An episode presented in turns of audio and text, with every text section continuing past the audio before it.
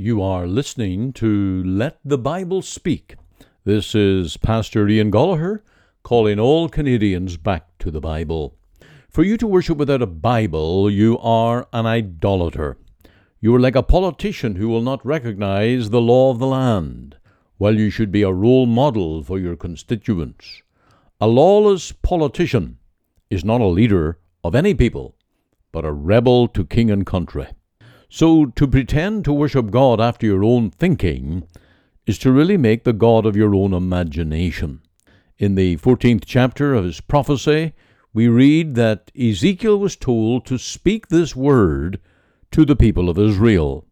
Thus saith the Lord God Every man of the house of Israel that setteth up his idols in his heart, and putteth the stumbling block of his iniquity before his face, and cometh to the prophet, I the Lord will answer him that cometh according to the multitude of his idols, that I may take the house of Israel in their own heart, because they are estranged from me through their idols. God had revealed himself to his people Israel. He had given them the light of his glory in the tabernacle and the temple. He had delivered them by miracles and led them into a good land. He had given them his law, the Torah, or the first five books of the Bible. And God sent prophets to teach them out of that good law how to put them into practice and apply them to their daily lives. But that light was despised. Knowledge of God was wilfully forgotten, and the people worshipped by their own craft and pleasure. Idolatry was so endemic in the land because it was deep in their hearts. They set up idols in their hearts. As Canadians have ceased to read the Bible, they become their own false guides.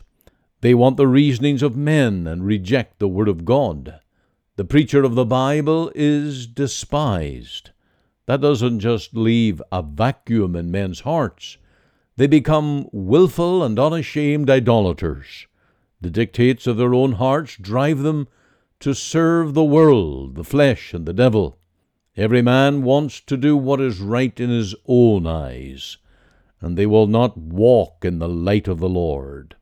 Canada has therefore fallen on the rock of humanism. Some call it wokeism, where the old institutions are to be torn down. This is all because already in their hearts men have become idolaters. They love their own gods or human wisdom, materialism, and are hedonists.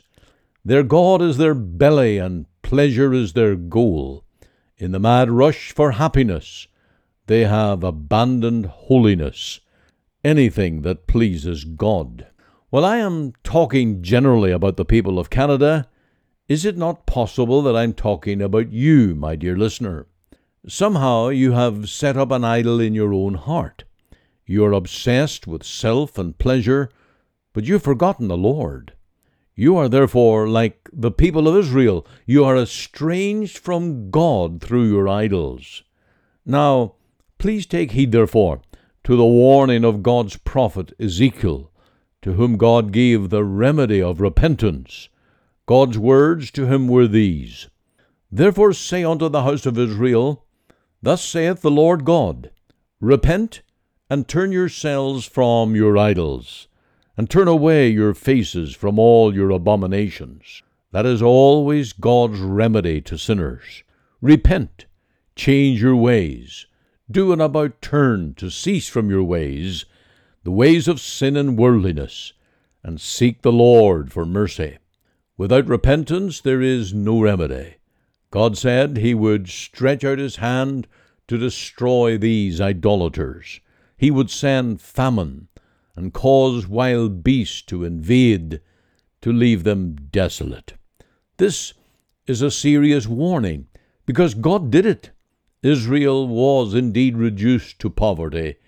They were left a defeated people. They were filled with shame for their idolatry and disobedience. This again shows us that there are always consequences for sin. You cannot rebel against God and still enjoy His love. The first step to blessing is to fear the Lord and then to seek His mercy through Christ. Go to the cross, plead cleansing in the blood of Calvary. Go as a sinner to Jesus for deliverance from your wicked sins, and then you will be saved. 1 John 7 is true here, right through to verse 9.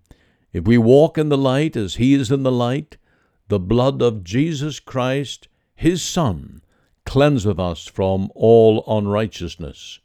If we say that we have no sin, we deceive ourselves and make him a liar.